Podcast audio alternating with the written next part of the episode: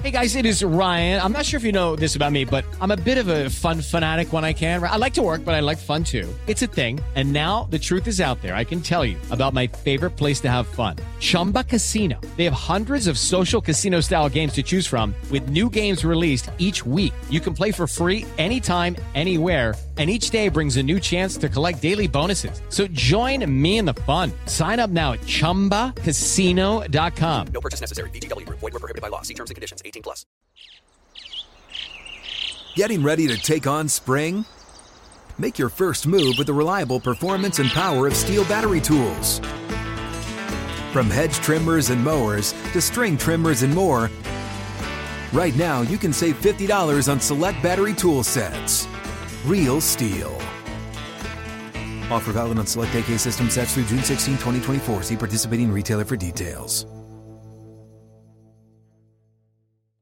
Hi, I'm Ron Barr, and this is today's edition of Ron Barr's Sports Byline USA podcast on the 8 Side Network. Chris Berman joins us on Sports Byline. Chris, of course, is one of the founding fathers of ESPN, has been an anchor for SportsCenter on ESPN since 1979 joining a month after its initial launch and hosted the network's Sunday NFL Countdown program from 1985 to 2016.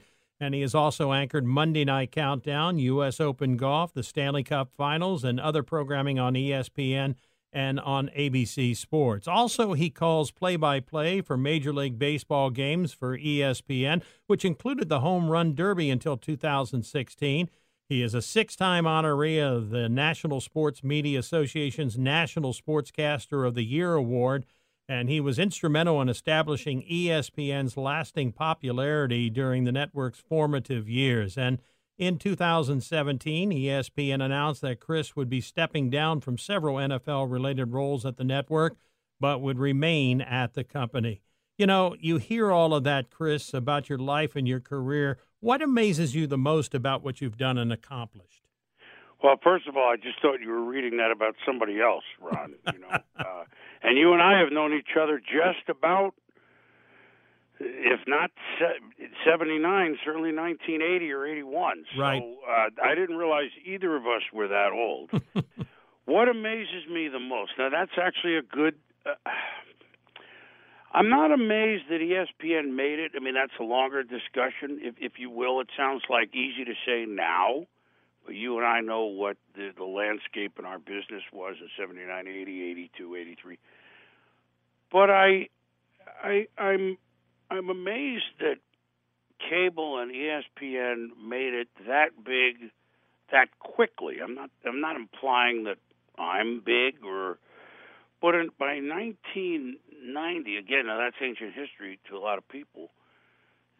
No one thought that cable would be on a rocket ship, you know, and and ESPN being one of the, dare I say, pilots. Uh, we weren't alone. Um, uh, we started in '79, CNN '80. Um, you know, you could go down the list, but but I, I think that we got that established from an idea that people scoffed at and dismissed. I mean, until they said, you know, it's actually fun to watch. Um, that it got that big that fast, or cable grew that big that fast. I, other than that, I don't want to sound like a company trumpet, and then I'll be quiet here for your next one, but you know what it's like to be around. You don't have to be young by birth certificate. You can be young at heart, but young, energetic. We really all feel we're working for the same thing. We all like sports. It's like we all enjoy this. So there's a commonality in conversations in the hallway among the 80 people at the beginning, or even four or five years in, 300 people, you know even if someone's in programming and, and someone else is a camera person and I'm Chris Berman on the air, we all kind of you can talk sports. It's almost it, it, it's like listening to the same song. And so when you put together creativity, energy, a sense of purpose, and fun, you know, living it, I'm not surprised that we went forward like that but there were a lot of other factors around us that aided us in, the speed in which it did. But it, it, I look back at that, I cannot see somebody, Ron, uh, yourself included, you know, from far away, uh, Bay Area, but you know, we knew each other. Um, I, I can't see anyone that I work with in the 80s and 90s and not smile. Like even if they don't work with us and I, and I see them somewhere, you know, and that's a good feeling, isn't it? It sure is. Let's go back a little bit. Uh, you grew up in Irvington, New York. You graduate from Brown University with a degree in history, and you were also the sports director of the school's radio station, WBRU. Where did the bug bite you for both broadcasting and sports? Before that, um, uh, you know, we all play sports in high school, and then that's the end of the road. You know, we're we're not good enough to go on. We're good enough to think we are for about a week, and then, you know. So I knew, I thought I knew, 12, 14, 15, like this would be fun. Okay.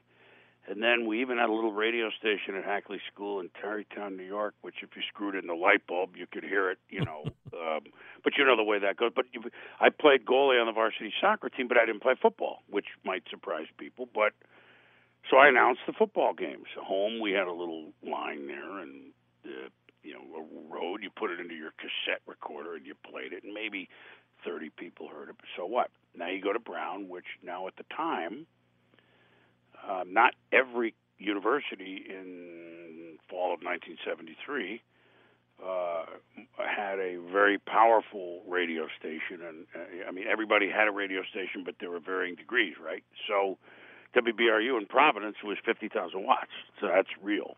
Um, and I got involved with that right away.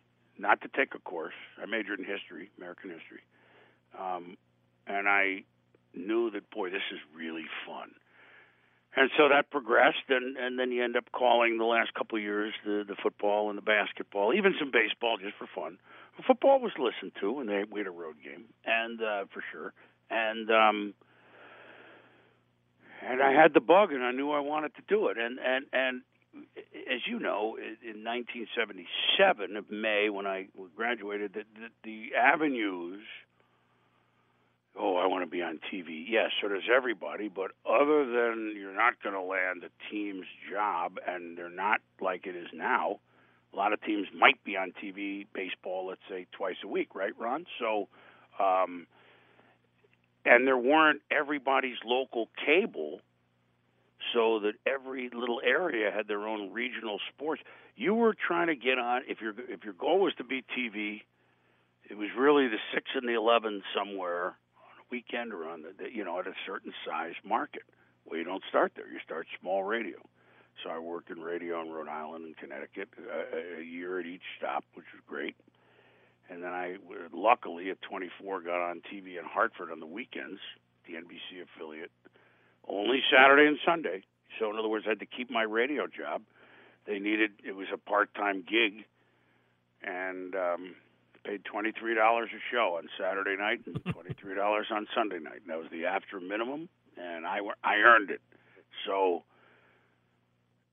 ESPN was in Connecticut. It was about to start. I heard about it. I went over for an interview, and okay, I said, well, why don't you just rather than a tape? I've only been on a couple of months. Just tune in on the weekend, see what you think and they got back to me and said, "Would you like to be our junior member?" You know, we have uh, essentially to do the show at three in the morning Eastern, at which is twelve out west, and about 10, 12 minutes. It's all sports, and then say goodnight. Well, where do I sign up? And I was at the right place at the right time. I was 24. I had long hair. I had a mustache, as you did in the late 70s and they were too foolish to get rid of me. Now I'm 63. so, but the bug was young, um, and who knew what opportunities would happen, Ron? So, um, I, other than a little bit of the football show, which was rudimentary at the time, I pretty much was the late guy. I had fans on the West Coast. If I went out there, that I figured nobody's watching. Well, those are the ones who were watching. The East I was a mystery. What do you do for a living? How come I never seen you? You know. well, unless you're feeding the baby, you're not up at two thirty, right? uh, so, um, but it's worked out okay.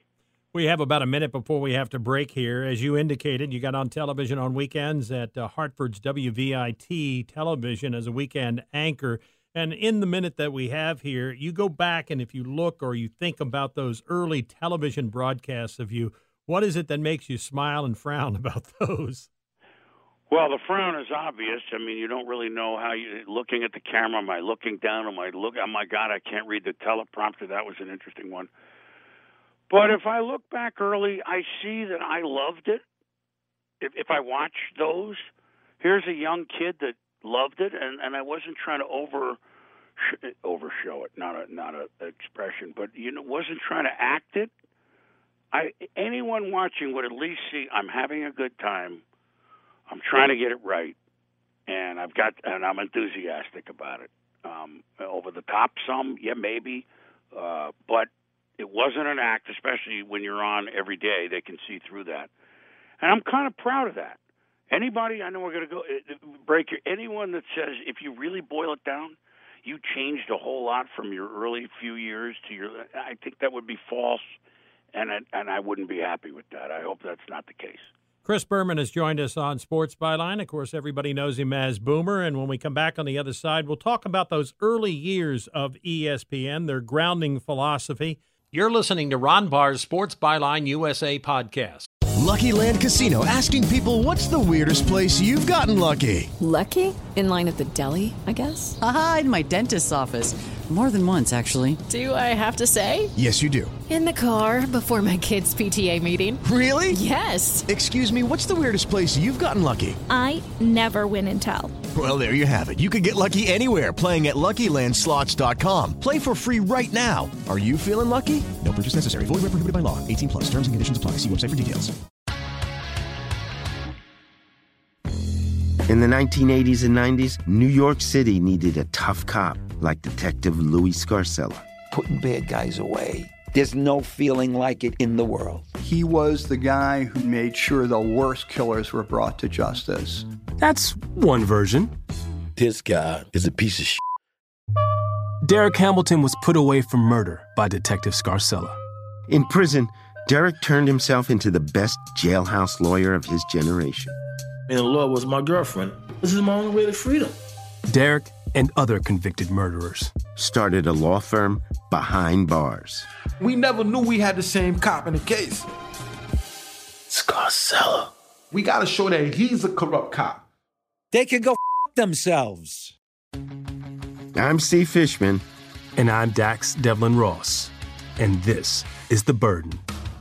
Listen to new episodes of The Burden on the iHeartRadio app, Apple Podcasts, or wherever you get your podcasts. And to hear episodes one week early and ad free with exclusive bonus content, subscribe to True Crime Clubhouse on Apple Podcasts. Chris Berman has joined us here on Sports Byline USA. Of course, he started uh, early in the early days of ESPN. Chris, when you think back, what would they tell you at the very beginning of ESPN was the philosophy? What were they trying to do with ESPN? Well, my specific job, uh, Ron, being an anchor of this new show called Sports Center, which is nowhere near what we see now, um, this was going to be a bridge between uh, in most every case, taped sporting events, but you were going to do the equivalent, at least for my job, of the nightly news, which you know Walter Cronkite. I mean, I'm not trying to compare me or any of us to him, but in other words, Walter Cronkite had a half hour and he did all the news in the world, right? As we remember. You guys, once we were into year two, all the shows were 30 minutes um, or gals, but but you, you guys are doing just sports news for 30 minutes and deliver it the way you deem fit, but but be clear, be accurate, and and people are tuning in because you're tomorrow's newspaper, and you're just doing sports. So, boy, it, it was like a kid in a candy store, Ron, because like I said, You mean just sports in 30 minutes? Walter Cronkite only gets 30 minutes to do the entire world. So that was what we were. And don't worry about what time you're on because if you're on at at, at the midnight, that's nine out west, and there's people in Hawaii or or what have you, right? So the philosophy was sports fans are tuning in to watch it. They don't have anything like this. It's a national sports report. You can be tomorrow morning sports page. We got pictures. In in in the early days, not that many pictures, right? Right. But, but and you were a part of it. You were, I mean, you you were you were one of our quote stringers on uh, the NFL story line by line, which is a whole other story. But um, just we're giving a national report. How cool is that? One of the really things, one of the things, Chris, that I remember is in those early days is there was a lot of rodeo and lumberjack games on the air. Well, if you look back in retrospect, uh, uh, Ron, uh, yes, there were. Okay, 24 hours. You you don't have money.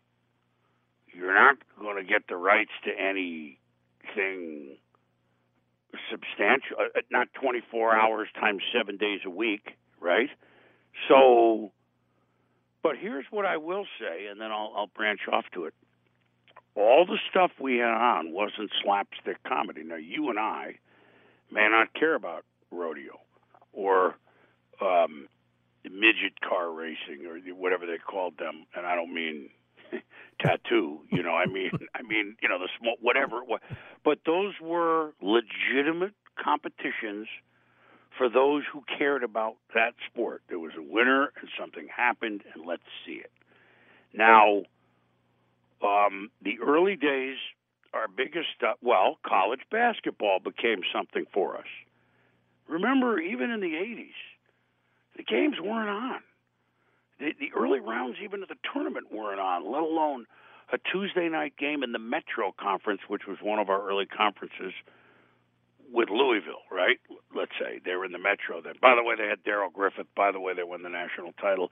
If you got ESPN, you saw them about seven times on Tuesday nights against, you know, Memphis State or St. Louis or whoever was in the league, at Drake, whoever was in the league at the time.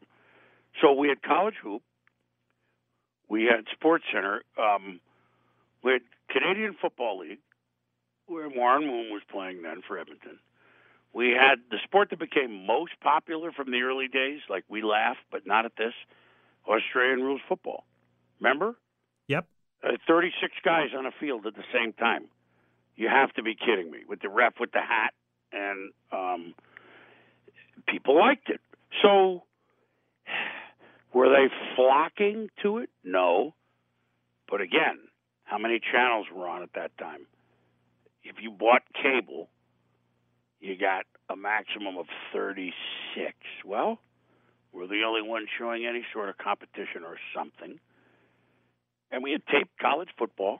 Yes, the games are played two days earlier, and here they are.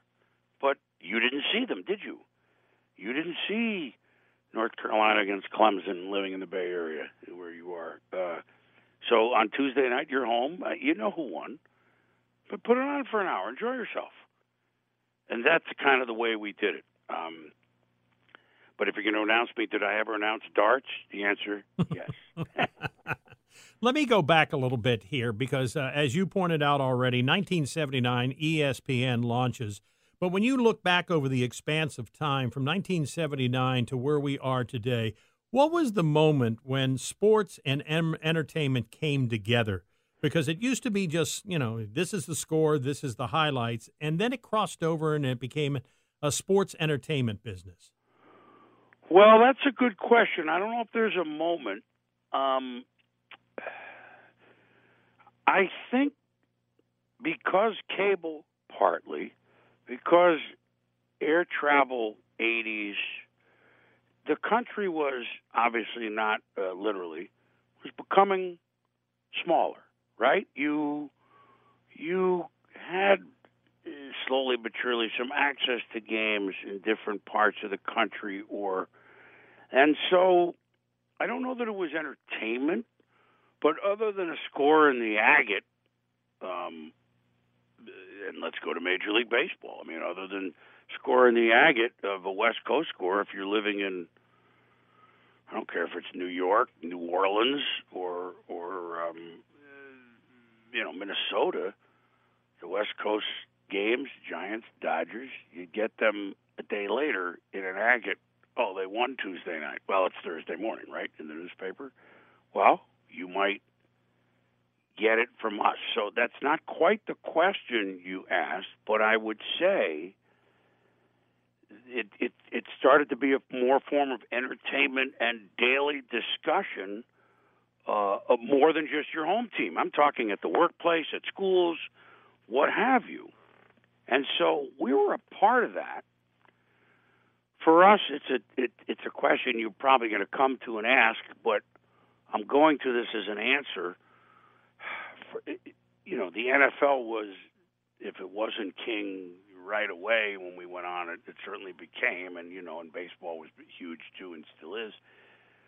But for our network in 1987, we got rights to the NFL, meaning it was uh, Sunday night game, only the last eight weeks of the season, and we got to start this show called NFL Primetime. Now, uh, but the, the, what I'm trying to tell you is when pro football came to us,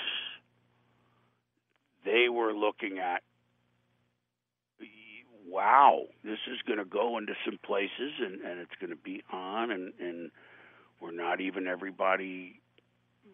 We're going to have another national game and stuff. And then by then, we were. It was entertainment. I, I'm dancing around it because not because I, I I want to. I I don't know the answer, but when we put football on in 1987, it was certainly it was entertainment for us, and we had hit the big time. Um, I just think the coverage of sports, which you've been a part of, uh, and the shrinking of the country, in quotes, all aided to it being more entertaining as that decade went on. I don't know if you agree or not. Well, we have 90 seconds before we have to break, but you, uh, you know, when you take back and go back to 1993, you were described as the leader of the ESPN team, and one of the most recognizable sportscasters in the business. That can be a very heavy mantle to be able to, to carry, but you always carried it gracefully. How hard was it for you? Well, it, it's hard if you try to be someone you're not. That doesn't mean that everybody thought I was great or good or enjoyed it or God, that guy's too loud or I wish he'd. Although everybody loved the nicknames and that kind of stuff, but everybody is not 100%. It, it wasn't hard because I, I felt I was talking to me, people like me, and people who watched us and worked with us were like me. Now, for whatever reason, I might have moved toward the front of the aisle, uh, front of you know the front of the stage. Uh, not to make me better than anyone else, but it. I certainly had a a, a, a platform, and you know was the football guy and got to do baseball, and I was on Sports Center every night. So if I was the quarterback, I accepted it, but it I accepted it on behalf of people that felt about sports the same way as me. They just may have not been on the air. That sounds like a corny answer, but you're going to have to believe that, that that's what I felt, and I felt I was speaking for everybody in the building. So, I if I took a couple extra shots, that's fine. But in most cases, hey, I know your station, I know that guy. I was proud to wear it. I didn't look for that job. Chris Berman with us, and when we come back on the other side, we'll talk about his style, his catchphrases, and his nicknames for players. And I can just tell you that Keith Olbermann once said, The true test is when Chris is on, turn down your TV and open your window. You will hear him. The microphone is nothing but a prop. And also, ESPN executive Norby Williamson said, He is our most important person. He is the face of ESPN. That is not something that's easy to carry, but I can tell you, having you know, watched Chris for all these years. He did it with great grace. At Bet365, we don't do ordinary. We believe that every sport should be epic. Every home run, every hit, every inning, every play. From the moments that are legendary to the ones that fly under the radar. Whether it's a walk-off grand slam or a base hit to center field. Whatever the sport, whatever the moment, it's never ordinary at Bet365. 21 plus only must be present in Ohio. If you or someone you know has a gambling problem and wants help, call 1-800-GAMBLER. In the 1980s and 90s, New York City needed a tough cop like Detective Louis Scarcella. Putting bad guys away. There's no feeling like it in the world. He was the guy who made sure the worst killers were brought to justice. That's one version. This guy is a piece of shit. Derek Hamilton was put away for murder by Detective Scarcella. In prison, Derek turned himself into the best jailhouse lawyer of his generation. And the law was my girlfriend. This is my only way to freedom. Derek and other convicted murderers started a law firm behind bars. We never knew we had the same cop in the case. Scarcella. We gotta show that he's a corrupt cop. They can go f- themselves. I'm Steve Fishman. And I'm Dax Devlin Ross. And this is The Burden. Listen to new episodes of The Burden on the iHeartRadio app, Apple Podcasts, or wherever you get your podcasts. And to hear episodes one week early and ad free with exclusive bonus content, subscribe to True Crime Clubhouse on Apple Podcasts. Chris Berman has joined us here on Sports Byline USA. Let me ask you about your style. Everybody has one. I don't know how it comes about, but when you look at your style, how do you think it was developed? Well, uh, it, first of all, honestly, I'm an excitable boy, to quote Warren Zevon, um, and but it was de- it was developed because we had airtime, unlike anyone else. So, as we talked about earlier in the program, Ron, we so I'm on at two thirty in the morning, right, for the first three four years, doing a half hour sports. That doesn't mean you have slapstick comedy or, or slap an egg on your face, uh, but uh, you know you're a little bit giddy anyway at that time, right? So um, we were just youngsters having a good time. My style was always upbeat and energetic. I think knowledgeable. I tried to do my homework and still do it that way. You want to make sure you pronounce the names right. You ask questions, and understand that not everybody roots for the same teams that you do, but they root for a team, and so be respectful of them. They're watching. They want to hear how their team did. Um, and and so a lot of it was though that I had all this time, and if you're trying to make a name for yourself in this business, they and you're on every night, which I pretty much was. They're going to see through you if you're not you. Now they may not like the, nobody 100 percent aren't going to like exactly you. They would do it differently. Look, Bob Ley and I are two different people. I have the utmost respect for him, and I've worked with him for, for 39 years. He and I, in the hallway, would be different, right? So he's him, and I'm me. Doesn't make one better than the other. Makes one different. You do it in the best way. You you you you, you be yourself. And part of myself was being on at that time at night. A couple of nicknames slipped out. Now we used to nickname baseball players for fun when we were at college. You know, we were sports fans. Read the box score, have a beverage. Yeah, I'm sure it was Perrier. I'm sure it wasn't anything else. um, and a couple of them in, the, in this specific case, to my style, a couple of them in 1980 just came out by accident at 2:30 in the morning. Either Frank Tanana Daiquiri or uh, uh, John Mayberry RFD. Okay, Though I know it's one of those two because they go back to Brown, right? And I almost, I almost thought in my head, you just said a four-letter word. Like, what are you doing, right? But it's quarter to three. You did it, and I got in my ear the little earpiece we wear. The producer would what? I mean, it was pretty much like that. And then we, you know, I continued the segment and finished it and went to a commercial, and the camera person was laughing. And I went, okay, maybe it's not so bad. And why don't we try a couple the next night?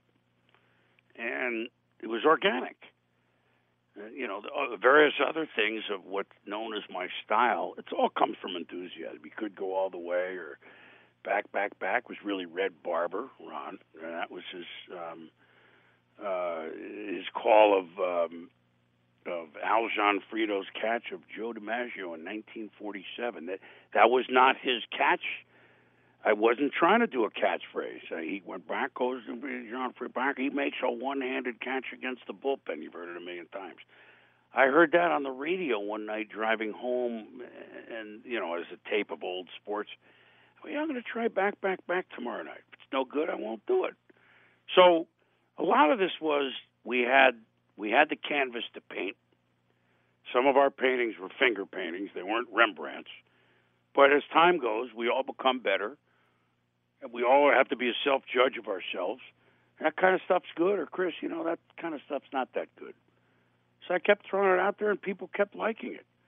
In the end, that's we're in the entertainment business, aren't we? No doubt about that. And the one thing I will tell you is only one person can be an original, and you were an original. And we all know after that, people started doing the same thing. The one, too, that I like was rumbling, bumbling, stumbling. Well, it's descriptive, right? Now that's on the football highlights, like you know somebody gets hit at the line of scrimmage, or let's say there's a fumble, right? And I would imitate Keith Jackson with fumble, right? And and a big defensive lineman picks it up and heads toward the end zone. Well, what else would you describe if you're not looking at me rumbling, bumbling, stumbling? Because that's about what they did. Oh my God, I got 18 yards to score my first touchdown since I was in Pop Warner, you know, and that's about what it was. Um, but a lot of those things and the quote sound effects are just just just kind of having fun with it. As long as you do it when they do it, and as long as you don't do it for the main purpose to be noticed. Now, yes, I'm noticed for it, but I'm doing it because everybody's having a good time doing it, not because I'm. Look at me, I'm Chris Berman. I said rumbling, bumbling, stumbling, or you know, he could go all the way. Or what's funny, popular the last 15 years, and with young people now, they they always say, "Can you say it? Say what? You know? You mean whoop? Yep, they love that. well, that's the Three Stooges. so, yeah, I some of the stuff I invented my own, but some is just let it roll, and a lot of it'll be enjoyable and, and use those. You adopted the persona of your alter ego, the Swami, uh, to make predictions on Sunday Night NFL Countdown. And I always thought that that was creative, and I knew it was natural. And everything that you ever did was natural. It wasn't false in any particular way. But tell me a little bit about the development of the Swami. Well, how it began is easy. It was another product of, of us having a lot of airtime and too little uh, uh, tools to work with, right? So it goes back to the early days um, on the fall in 1979, the Late Show, and it was why don't we do like a prediction of three or five games, with, mixed with a little bit of of a couple of items of pro football, and then and so therefore here for week four in the NFL, I picked you know Detroit 20, Green Bay 10, and, and so forth, and we did it on Friday nights um, which was the right way to do it. And it became a little group effort. It wasn't something that said, "Hey, you want to do pro football for five minutes?" So this this was part of the show that we did at night. And back then, I talked to the graphics folks. I said, "Look, if I'm picking Tampa Bay and you want to put the score in orange or the team name in orange, go ahead. You know, you want to put the Viking Minnesota in purple, go ahead. You have fun with this segment, even though it's not quote format. Audio guy, I, I would tell uh, you know. So Linda was Linda was the you know Chiron, as we called it, graphics. Audio, Dick. You know, you want to when I make this, you want to put it in reverb for five seconds, even though you're not supposed to do that.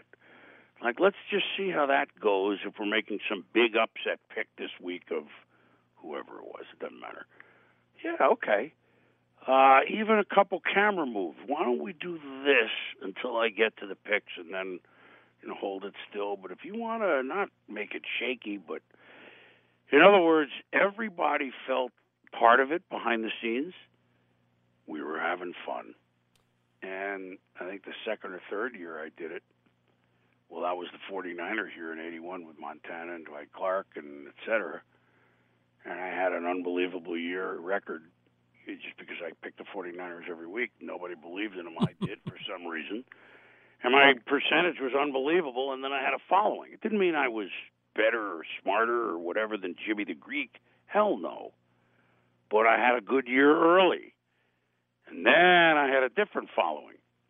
Now, of course, you're not 68% every year, are you? No.